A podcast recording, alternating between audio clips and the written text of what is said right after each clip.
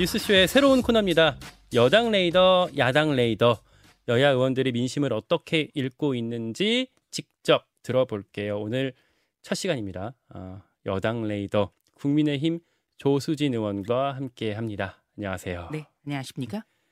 어, 하디슈부터 아, 아, 잠시만요. 제가 지금, 핵, 지금 정신이 없네요. 비, 그 비례대표 의원이시잖아요. 네. 근데 어, 서울 양천갑 당협위원장으로 알고 있어요. 당협위원장을 지금 3년째 하고 있습니다. 네. 예. 수도권 민심도 아주 어, 열심히 듣고 계실 것 같아요. 네. 음. 그러니까 이게 수도권이라고 하는 거는 무서운 게 바람을 타잖아요. 그러니까 아, 정부 여당이 잘하면 그만큼 굉장히 쉽다. 음. 그게 가장 수도권에서 어려운 점이면서 거꾸로 얘기하면 정부 여당이 잘하면 쉽게 선거를 다가갈 수 있습니다. 음. 예. 일요일에는 주로 이제 아침부터 밤까지 지역 일정을 하는데요. 음, 요즘에는 칭찬이나 격려보다는 비판을 많이 듣고 있죠. 음, 귀담아 들어야 됩니다. 정부 여당이 잘 못하고 있을 때 특히 더 쓴소리를 낼 수밖에 없는 위치에 계셨, 계시고 계신다고 볼 수도 있겠네요. 저부터가 자유롭지 않죠. 얼마 음. 전까지 지도부였으니까요. 음. 네. 그리고 저는 이제 그런 말씀을 드려요. 그만큼 윤석열 대통령과 새로운 정부 여당에 대해서 기대도 컸고 예. 또 그만큼 어, 법치, 상식, 공정 이런 데 대한 어떤 우리가 아, 지켜가야 될 가치를 되찾는다. 이런 데 대한 염원이 굉장히 컸지 않습니까? 그래서 지난 3구 대선이나 6일 지방선거는 조직의 힘이 민심을 꺾지 못했어요. 예, 그렇기 때문에 더 잘해야죠. 잘 듣고 있습니다. 네. 열심히 또 힘내서 어, 이런저런 역할들 해주시길 기대하고요. 이슈를 하나, 하나하나 좀 짚어볼게요, 이제. 윤석열 대통령의 도어 스태핑 중단 이슈가 이번 주를 뭐 크게 달구고 있는데 여기에 대해서 민심을 어떻게 좀 듣고 계세요? 네. 우선 도어 스태핑은 굉장히 좀 신선했죠. 예. 그러니까 대통령이 출퇴근하는 모습도 처음 국민들이 봤고요. 음. 또 대통령이 각종 현안에 대해서 직접 말씀하시는 것 이것 때문에 굉장히 신선했어요. 저는 제가 수석 최고위원일 때 아, 대통령실 집무실에서 이제 오찬하면서도 이 도어 스태핑이 가장 잘하는 것이다 음. 이런 말씀도 드렸거든요. 예.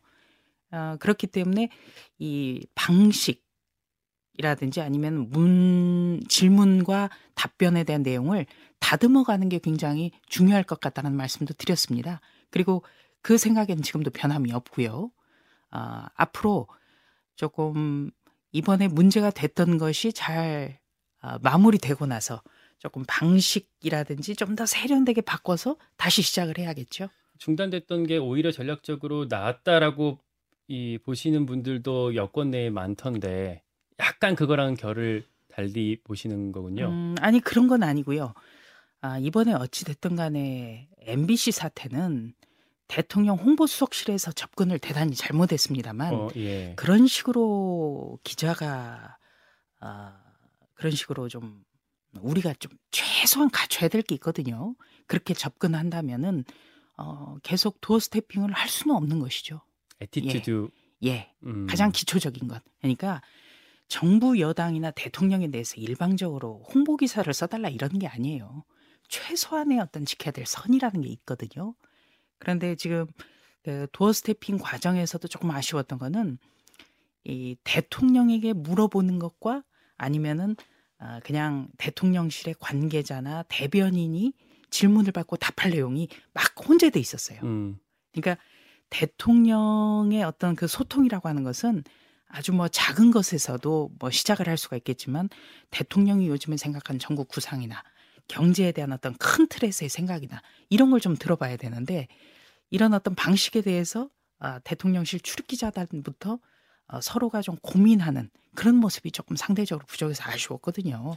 말씀 중에 그러니까 홍보 수석실의 대응이 좀 아쉬웠다라는 말씀도 요 대목을 말씀하신 걸까요? 그렇죠. 음. 그러니까 이 홍보 수석실의 관계자들은 반 기자여야 돼요. 반 기자. 한 기자. 예. 예. 그러니까 우리가 왜 정부 부처의 대변인 중에 잘하는 분들은 그 부처의 기자란 말이에요. 그러니까 기자의 보면. 마음을 이해해야 예. 된다는 거죠. 기자의 음.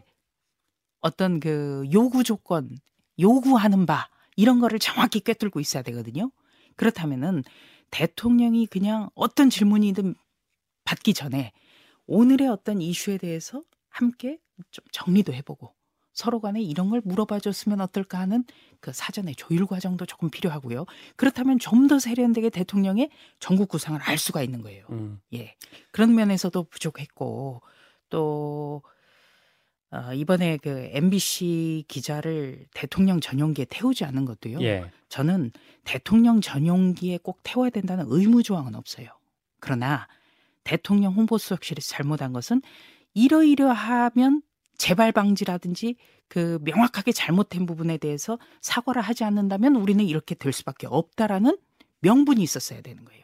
그런데 그런 절차가 다 생략되면서 모든 어떤 부담이 대통령 본인에게 모두가 옮겨가는 그런 건 정말 잘못한 거죠 참모들이. 이 결정이 탑다운 방식으로 어, 홍보수석실 윗선에서 내려왔다고 하더라도 하더라도 그런 정도의 그 전략들을 갖춰놨어야 한다. 우리가 전략이 없는 것이죠. 그런 부분에 음, 대해서. 음. 그 대통령 전용기의 기자가 누가 타고 안 타고 이런 거를 대통령이 직접 결정하시겠습니까? 음. 아니잖아요.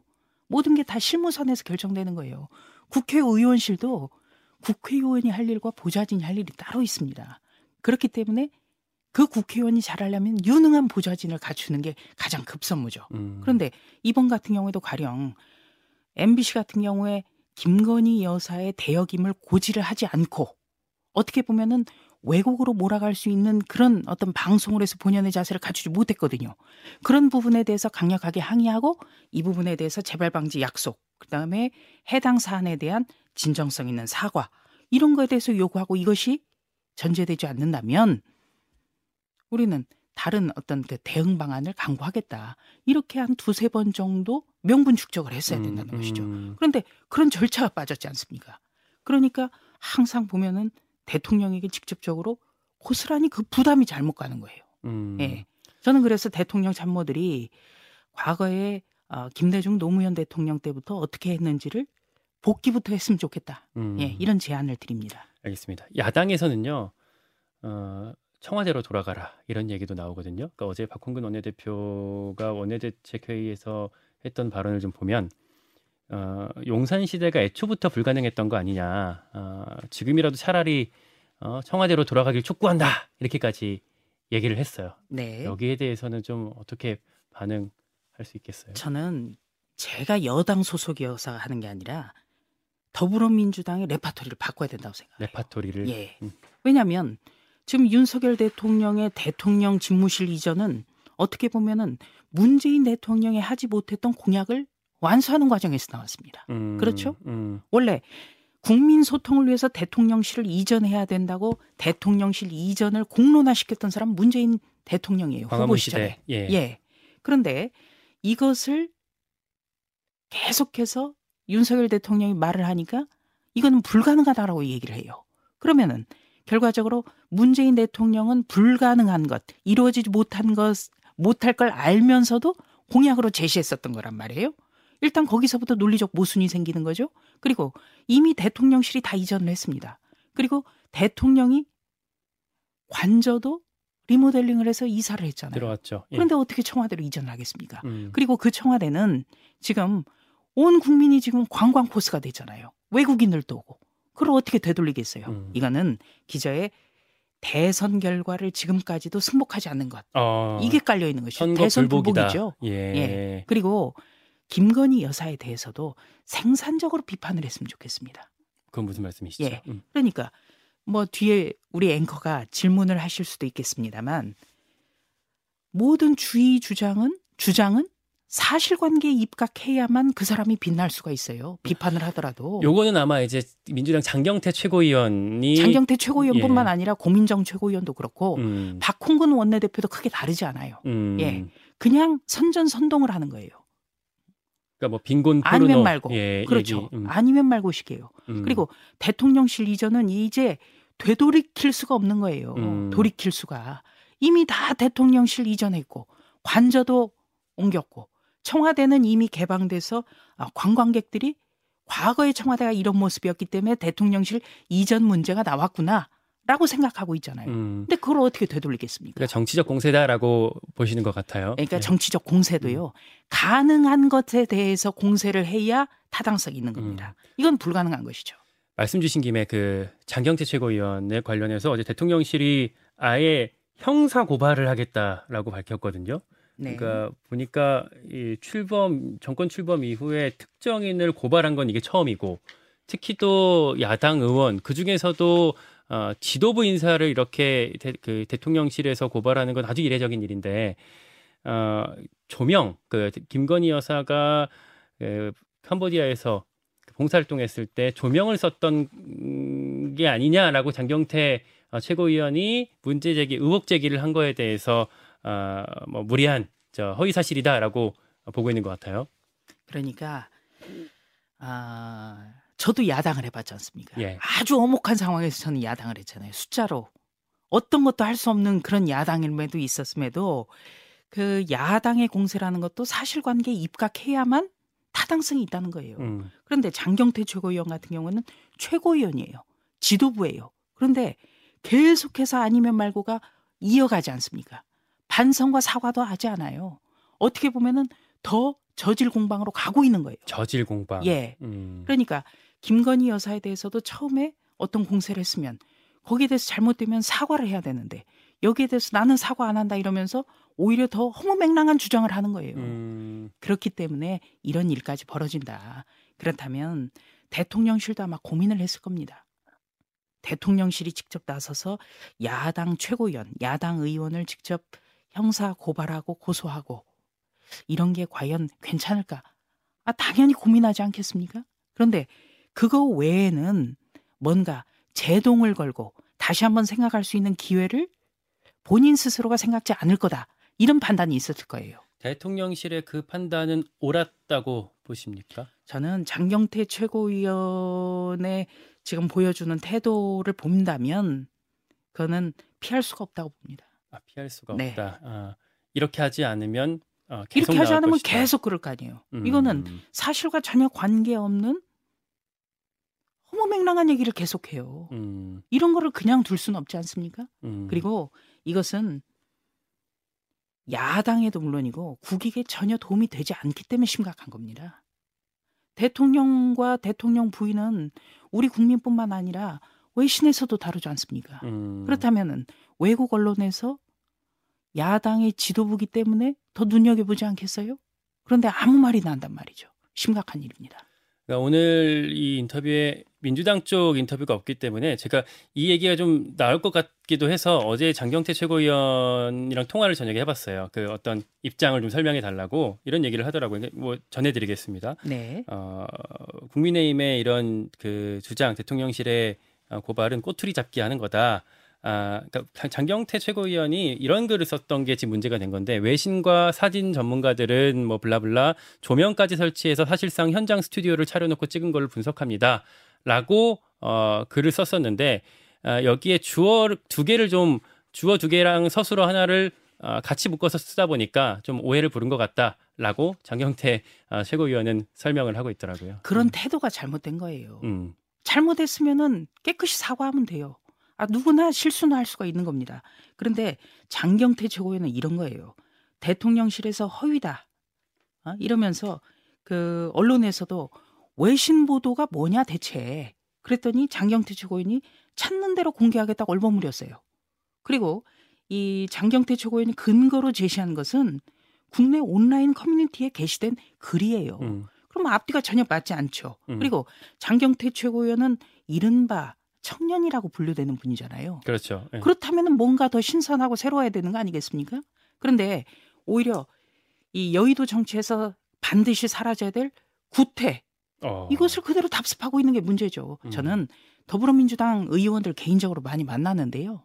굉장히 고민들을 합니다. 음, 예, 장경태 최고위원, 고민정 최고위원, 김의겸 대변인 다들 왜 그러는지 모르겠다고 그래요. 음, 그게 과연 더불어민주당에 도움이 되느냐 그런 얘기로 귀결이 되는데 지금이라도 잘못된 것에 대해서는 사과하면 됩니다. 알겠습니다. 예. 아, 뭐 이거, 이거 추가로 이제 또 민주당 얘기를 아, 얘기 들어보도록 하고요. 오늘은 없지만 아, 조수진, 조수진 의원님 같은 경우는 이렇게 민주당 의원들이랑도 많은 교분을 또 갖고 계신 걸로 제가 알고 있고 뿐만 아니라 국민의힘 안에서도 어떤 당내 여러 의견 그룹들 사이에서 좀 여론을 주도하고 있다 이렇게 좀 알고 있거든요.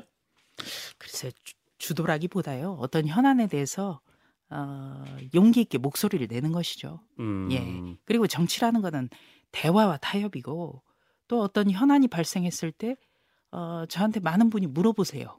그러면 제가 느끼고 있는 생각 같은 거를 얘기를 드리면 거기에 대해서 또 동의해 주는 분도 많고 저는 그게 정치라고 생각을 합니다. 음. 예. 그렇게 어, 두루 소통하고 계신다는 걸 알기 때문에 당내 얘기도 좀 같이 예. 나눠 볼게요. 그 국정조사 이태원 헬로윈 참사 국정조사 조사에 관한 논의가 여야에서 좀 굴러가고 있는데 얼마 전까지만 해도 국민의힘에 좀 어, 경찰 조사를 지켜보고 경찰 수사 결과가 나온 다음에 그걸 판단하자라는 어, 결론들이 있었는데 최근에 좀 국물 좀 살짝 기류가 변하는 듯한 모습들이 보이거든요. 실제로 어떻습니까? 우선은 시기의 문제죠.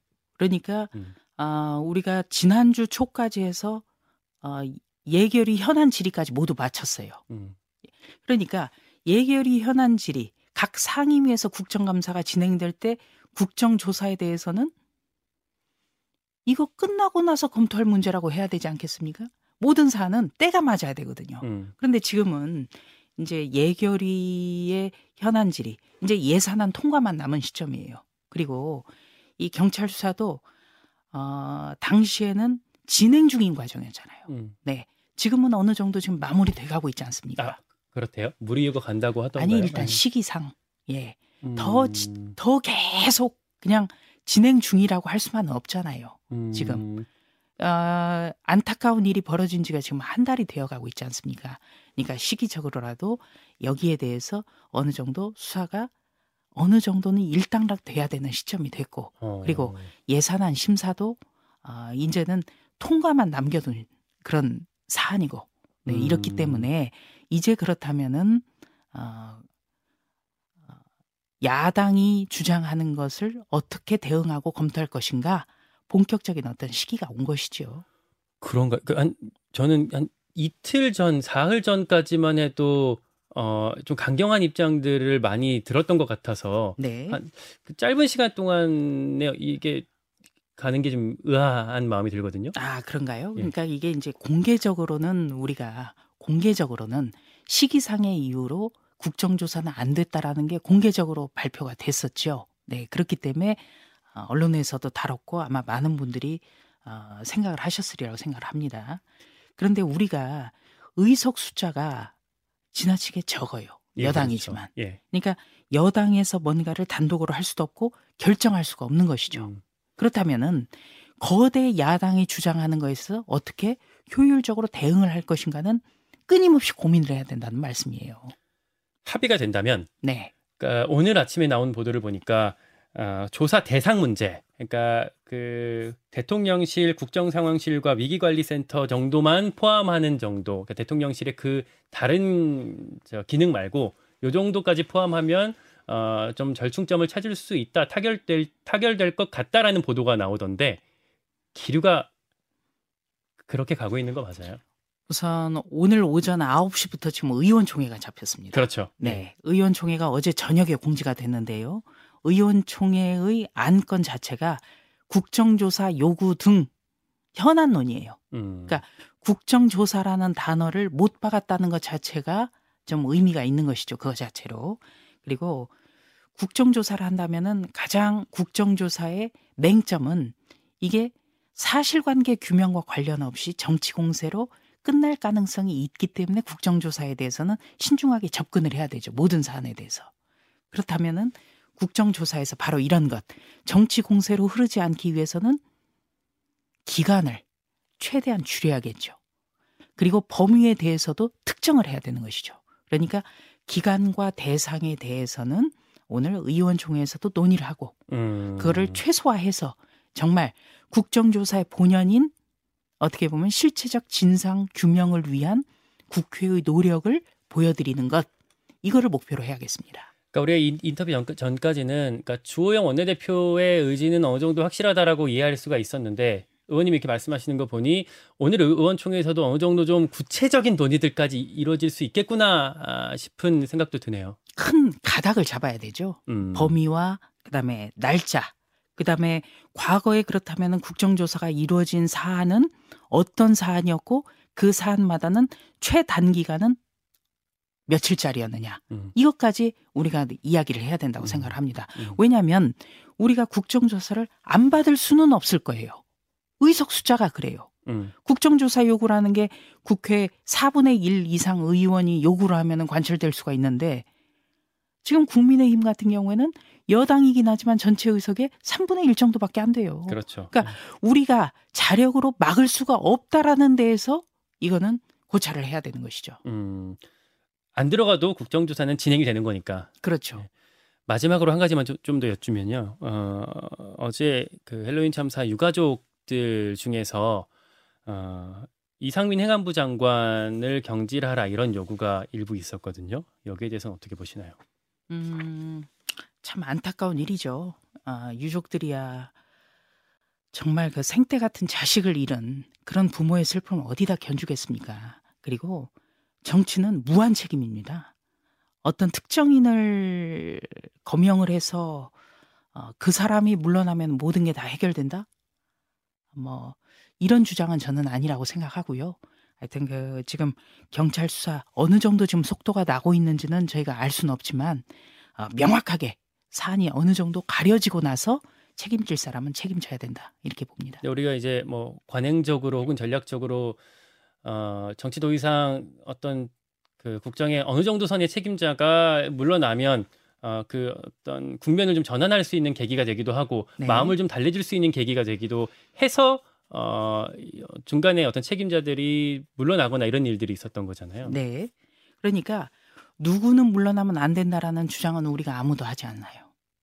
그 선, 그거를 어느 정도 재단할 것인가. 그리고 아, 이태원 참사뿐만 아니라 종합적으로 고려해야 될 게 지금 대통령 취임한 지 이제 1년차 마무리입니다. 마무리고 연말이에요. 그러면 이 국정 쇄신을 위해서라도 꼭 어, 내각뿐만 아니라 여러 가지를 검토를 해야겠죠. 그러니까 당에서는 전당대회 시기가 나와야 될 것이고 또 대통령실 개편도 이루어져야 될 것이고 그리고 내각도 이태원 참사뿐만 아니라 여러 가지를 고려해서 쇄신이 필요하다. 그러니까 제가 7월 31일 날 최고위원 물러나면서도 말씀드렸던 당정대의 혁신과 쇄신 이거를 연말에 다시 한번 보여드려야 된다 이렇게 생각을 합니다. 바쁘시겠습니다. 네. 충실히 또 해주시고요. 어, 두루 돌아가는 민심들도 계속 살펴주시길 기대하겠습니다. 여기까지 듣겠습니다. 국민의힘 조수진 의원이었습니다. 고맙습니다.